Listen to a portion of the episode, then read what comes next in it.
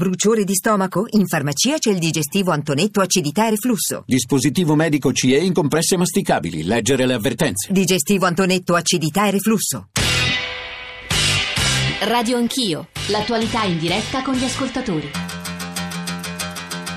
Vani finora i tentativi di Trapani di accedere al podio, solo quarta nella classifica dei morti ammazzati di quest'anno. Mancano però alcuni mesi alla fine dell'anno e visto l'andazzo c'è possibilità di scorrere in graduatoria. Con un po' di ritardo comunque arriviamo, si arriva onda pazza, eh, la trasmissione schizofrenica di Radio Auto, la trasmissione di Santa Politica di Radio Auto. Questa sera eh, andiamo in edizione speciale, possiamo dire straordinaria. È stata libera nel senso senso che per, per, capire qualcosa dovevi comprare cinque giornali. Allora leggendoli tutti magari certo. la verità veniva fuori, ma siccome ognuno tira l'acqua al suo mulino, se ne leggi solo uno non basta. Quando Tolstoi racconta la battaglia di Borodino in Guerra e Pace, scrive un meraviglioso pezzo di giornalismo, ti diranno che quando Hemingway scrive un posto bene, un posto tranquillo, illuminato bene, è ancora un giornalista. Io preferisco rispondere con il giudizio di un altro, eh, Davide Laiolo. Io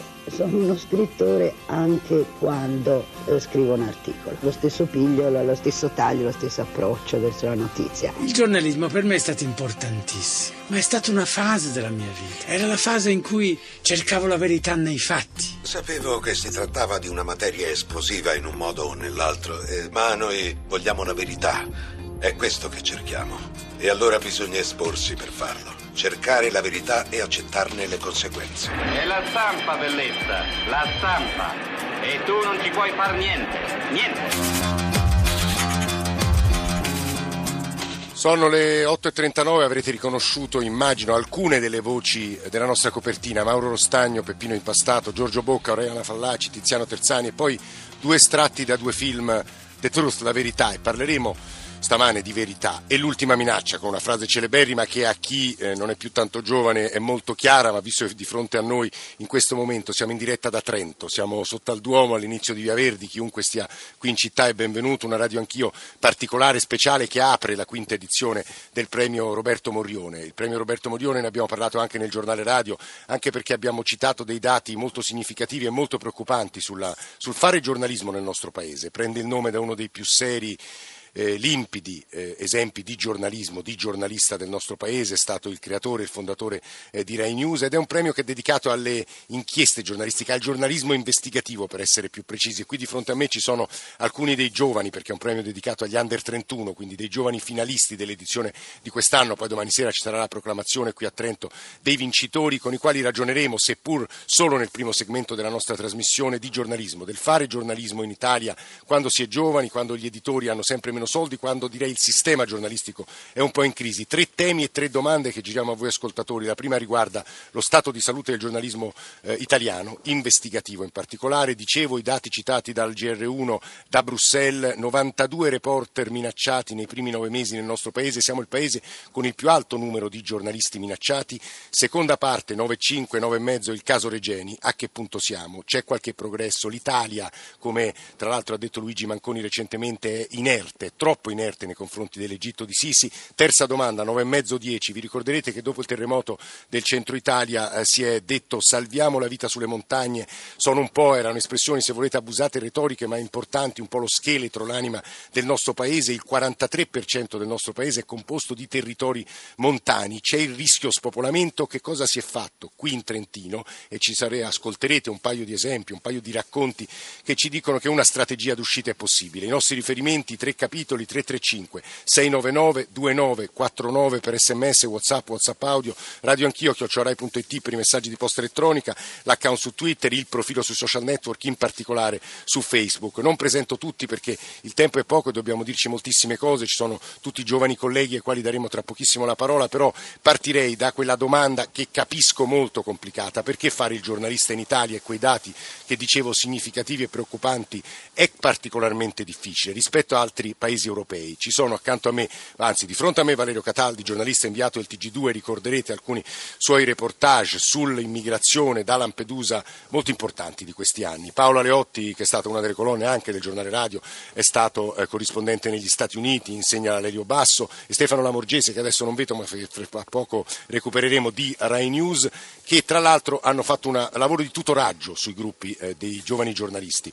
Eh, Paolo e poi Valerio, perché è particolarmente difficile fare giornalista in Italia? Difficile risposta, ma forse perché nonostante tutto in Italia molto è possibile, forse troppo, forse perché da noi il confine tra notizia e opinione è più labile che altrove e forse allora noi eh, osiamo di più cercare la verità nei fatti, come diceva Terzani, e, e, questa è una cosa che ci sta nel sangue e dà fastidio. Dobbiamo parlare di questo tema, della post-verità. Eh, L'Oxford Dictionary l'ha inserita nell'edizione di quest'anno, è un po' la parola di questi giorni. Si è detto che nella campagna elettorale eh, delle elezioni americane eh, i fatti sono passati, sono stati quasi subalterni a quelli che erano soltanto notizie false che avrebbero anche influenzato l'esito elettorale. Valerio. Credo che ci siano due, due ordini di, di, minacce, sono quelle, quelle, a mano armata delle mafie che in qualche modo sono quelle pericolose, no? che minacciano e la gran morte. parte sono oggetto di quelle minacce. Che sono la, la, la, stragrande maggioranza di quelle minacce contate in quel modo, ma ce ne sono molte altre che probabilmente sono molte di più, che sono eh, i, i, giornalisti che sono sottoposti a querele, le cosiddette querele temerarie, no? che fanno, eh, costituiscono uno, un ostacolo molto, molto, maggiore. Sono i, i cronisti, soprattutto cronisti che lavorano eh, nelle cronache locali, locali, quindi si occupano di micro, fatti, in qualche modo, di micro interessi che vengono eh, in qualche modo intaccati dalle loro inchieste e quindi le eh, persone che, che, sono citate da questi, da questi, cronisti fanno querele che spesso e volentieri i giornalisti non sono in grado di sostenere, anche perché c'è una spesa economica eh, notevole, no? e questo in qualche modo li costringe eh, a fermarsi in alcuni casi o comunque a rendere molto complicato il lavoro di indagine e di inchiesta nel corso del tempo. Giulia Presutti è autrice insieme ad altri colleghi, o da sola Giulia? Da sola. Da sola, di un'inchiesta che si chiama Un tratto della tratta. Ci racconti che cos'è e su che hai lavorato? Sì, eh, io ho seguito e ra- provato a raccontare... Quanti anni hai se posso dire? 26. Vai. Ho seguito eh, il viaggio dei profughi eritrei, che sono la seconda nazionalità che, che sbarca sulle coste italiane e ho capito che mentre diciamo, si muovono per andare in Nord Europa perché nessuno di loro vuole rimanere nel nostro paese, eh, vengono in qualche modo bloccati dalla normativa europea e quindi si devono rivolgere a dei cri- microcriminali o comunque a delle organizzazioni criminali che più o meno si strutturano, che sono quelle dei trafficanti di uomini. Quanto è stato difficile seguire questa tratta? È stato un po' dif- molto difficile. Quali sono state le difficoltà maggiori? La difficoltà maggiore è stata che a un certo punto mi sono dovuta un po' spostare perché io avevo, dovuto individuare dei per- avevo individuato dei personaggi e non ho potuto più di tanto incastrarli. Perché? Per- perché non ero, non ero, in grado di, diciamo, di, di, garantirmi io stessa. Perciò a un certo punto ho deviato la storia e ho raccontato e spiegato il meccanismo senza accusare nessuno. Te hai 26 anni, sì. eh, ovviamente vuoi fare la giornalista. Sì. Eh, difficol- quali sono le difficoltà maggiori a tuo avviso, anche in prospettiva, per raccontare questo paese? Eh, c'è una difficoltà proprio oggettiva nel, nel, nel, che sta, risiede nel mondo del lavoro. Cioè, noi lavoriamo ma spesso gratis eh, e quindi per esempio il premio Morrione aiuta proprio in questo senso perché ti, ti garantisce la possibilità di, di, farla l'inchiesta. Maurizio Franco, anche eh, lui assieme in questo caso ad altri colleghi, Leonardo Filippi e Maria Panariello, ha lavorato su una video inchiesta sulle catene della distribuzione. Che cosa sono Maurizio? Le catene della distribuzione, noi ci siamo focalizzati prevalentemente sulla filiera dell'agroalimentare e sul ruolo e sulla funzione che la grande distribuzione esercita su tutti gli altri anelli della filiera e su come comprimi i costi e come questo si riversa sulla produzione e sul lavoro. E che avete scoperto? Lo dico un paio di giorni fa, ma insomma Maurizio lo sa benissimo, è stata presentata eh, Filiera Sporca, il rapporto di terra, eh, la eh, ONG se non sbaglio, la Onlus, terra e abbiamo scoperto delle cose anche abbastanza spaventose sulle distorsioni del sistema italiano e della filiera italiana. Sì, proprio distorsioni perché noi parleremo di filiera sporca ma anche di filiera malata perché le contraddizioni sono grandi e sono enormi. Il peso e il ruolo della grande distribuzione è, eh, come dicevi tu, clamoroso rispetto a delle vestazioni che i produttori e i lavoratori subiscono quotidianamente. Ecco, eh, i lavoratori quotidianamente abbiamo letto, visto anche delle proteste molto forti, soprattutto io cito in particolare, cito, ho visto, sperimentato con le mie mani quelle di Latina del, della zona pontina, ma in realtà la condizione anche sotto caporalato dei braccianti meridionali è spaventosa, immagino che voi l'abbiate vista. Sì, è abbastanza spaventosa, se noi pensiamo che 430.000 sono le vittime di caporalato su un milione di lavoratori, sì che è clamorosa. Quanto guadagnano al giorno? Dai 15 ai 20 euro, ma il dato più eclatante è che eh, il lavoro nero e lo, e lo, sfruttamento è una condizione strutturale all'interno dell'intera filiera, cioè non è un'emergenza e non è neanche una coincidenza, ma è un elemento strutturale della nostra agricoltura. Quanto è difficile far parlare le persone e poi sono travolte da questi meccanismi? Noi scherzando la definivamo l'economia del terrore, non solo i lavoratori, ma tutti gli altri anelli della filiera hanno difficoltà a parlare. Torneremo su questi temi anche perché Valerio, Paolo e poi Stefano ci aiuteranno a capire che cosa significa lavorare appunto laddove le fonti hanno paura di parlare. Emanuele Lentini assieme eh, a Stefania Pisano hanno concorso in un'altra eh, categoria che è quella dei web, eh, dei web doc. Ho sbagliato, vabbè ora mi correggerai tu. Emanuele, tu hai lavorato su un web doc che io peraltro ho visto, Roma Ultima Fermata. Ci racconti che tipo di lavoro avete fatto? Allora, con uh, Filippo... No, no, lo so che... Vabbè, vai avanti, vai avanti. Con Filippo Voltrini abbiamo, eh, Federica De Logu e Sebastian Viscanic abbiamo deciso di fare un web doc un po' diverso che in Italia non, non è stato ancora prodotto. Abbiamo provato a, eh, un video a 360 gradi in cui l'utente può navigare all'interno delle varie sezioni. Ci siamo soffermati su, sui mezzi presenti a Roma, sulle criticità varie. Aspetta, eh, ti chiedo una cosa Emanuele. Stefano, ti avvicini Emanuele, così ci spieghi. Stefano Lamorgese, collega di Rai News, grande esperto, insegna anche WebDoc, deve spiegare ai nostri ascoltatori che non necessariamente sono dei ragazzi tipo quelli che sono di fronte a noi, che cos'è un WebDoc? Beh, eh, in questo caso del premio Morrione è la forma espressiva utilizzata per pubblicare e rendere pubbliche le, i risultati di un'inchiesta si basa su una verticalità di oggetto, cioè è un sito web, eh, un sito internet puntato e centrato su un argomento e sulla costellazione di argomenti paralleli che questo argomento porta con sé. La mh, chiave stilistica è essenzialmente quella della cross-medialità, c'è testo, immagini fisse, fotografie, eh, audio e video. Quindi il gioco, se vogliamo, è quello di armonizzare e rendere disponibili i contenuti utilizzando tutte le diverse tecnologie dedicate alla diffusione di ciascuna di queste specifiche forme di, eh, che il contenuto assume. E devo dire che i risultati spesso sono ricchissimi in Italia e all'estero, perché abbiamo visto in questi anni, lo dico sì, per chi ci sta ascoltando. Il webdoc non è certo una novità, sono molti anni che sta diventando, sta assumendo una sua forma non più critica ma libera però come sempre nella libertà risiede anche la responsabilità e quindi a volte è più difficile, visto che stilisticamente non c'è una regola, una, una regola consolidata, eh, gestire questa libertà significa porsi sempre il problema della forma espressiva da dare ai propri contenuti e quindi è una responsabilità in più rispetto a un'inchiesta radiofonica, un'inchiesta televisiva che ha una sua codificazione ormai storica. Emanuele e Stefania tra pochissimo eh, gli chiederemo che cosa hanno fatto in particolare, però a, a Stefano Lamorgese, che tra l'altro ha sempre uno sguardo acuto sul giornalismo, chiederei che cos'è la post-verità, anche qui spiegarlo e perché è una fase particolare Beh, della nostra storia. Intanto Giorgio c'è un fatto, ehm, la post-verità non significa che prima c'era una verità eh, più, più consolidata, è sempre difficile raccontarla la verità.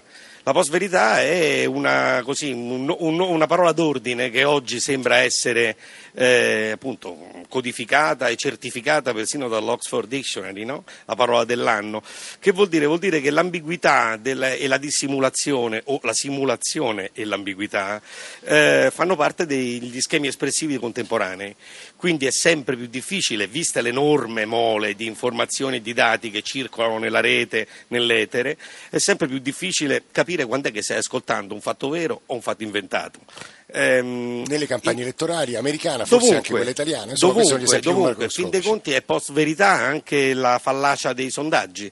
Se io ti telefono e ti chiedo chi voterai, Trump o Clinton, e tu magari non hai voglia di esporti come sostenitore di Trump, poi quando vai in cabina lo voti, questa è una forma di post verità, perché il recettore, l'antenna che riceve il tuo segnale non è adatta, non è stata pensata per distinguere tra simulazione e espressione sincera del pensiero. Ed è una delle più preoccupanti fenomeni, anche perché l'ultima domanda seccamente Stefano, eh, come rispondere a questa sfida?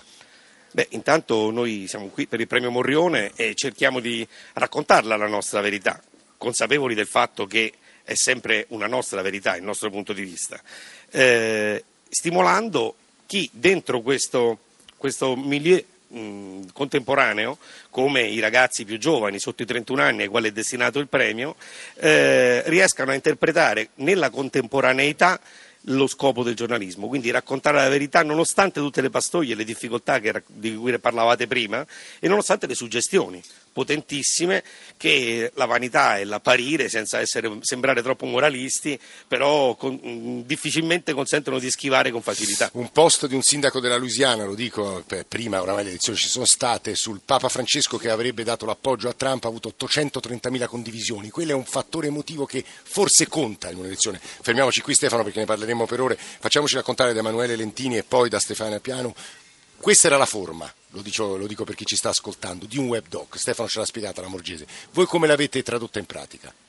Cerca- ci siamo immedesimati, o meglio, siamo anche noi utenti del trasporto pubblico romano, quindi abbiamo provato a immaginare cosa servisse all'utente, cosa dovrebbe sapere un utente. Ci siamo soffermati sulla carenza dei mezzi, su varie criticità e ci siamo accorti di una cosa che spero che emerga bene, il fatto che manchi una programmazione a lungo periodo che nel corso degli anni sia mancata una programmazione a lungo periodo e che l'utente non sia visto come il fruitore, ma è un'incognita e basta, è qualcuno che usa un mezzo non si rende conto, eh, diciamo che l'inverticiata che sembra non rendersi conto che c'è un'utenza a cui, alla quale e devo dire, rispondere. lo dico per chi ci sta ascoltando e è abituato magari a sentire solo la radio, a vedere la televisione, che l'immersione in questo tipo di esperienza di informazione giornalistica è straordinaria, dico, è ricchissima davvero.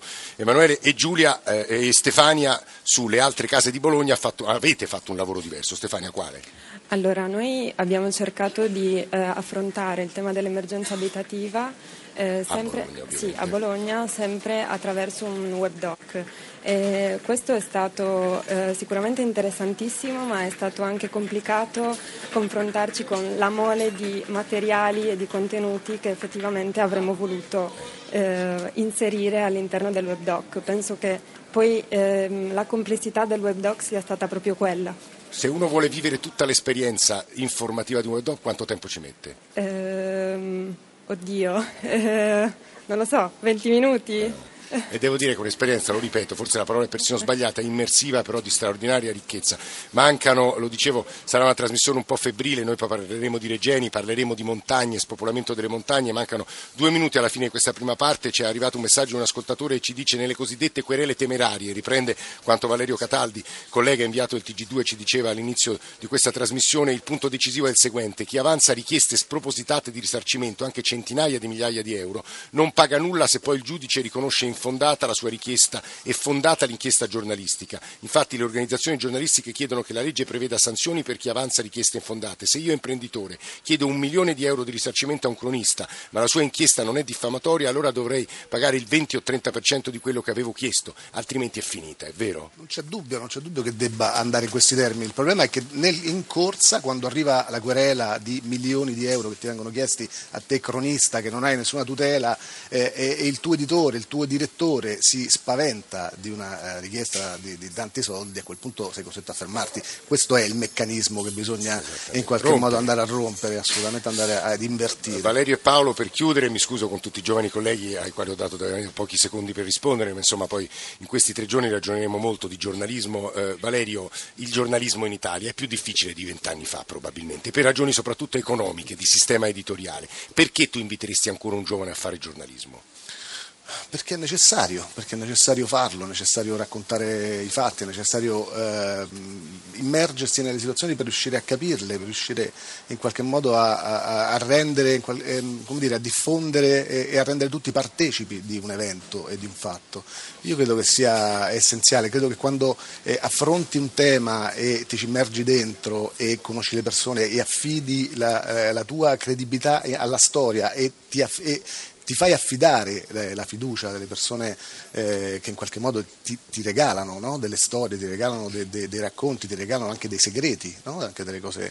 Eh, questo credo che sia dire, un, un, meccanismo eh, determinante per capire eh, come funziona questo mondo e, e, dove vuole andare a Pochi finire. Pochi secondi Paolo Aleotti, qual è la tua preoccupazione maggiore?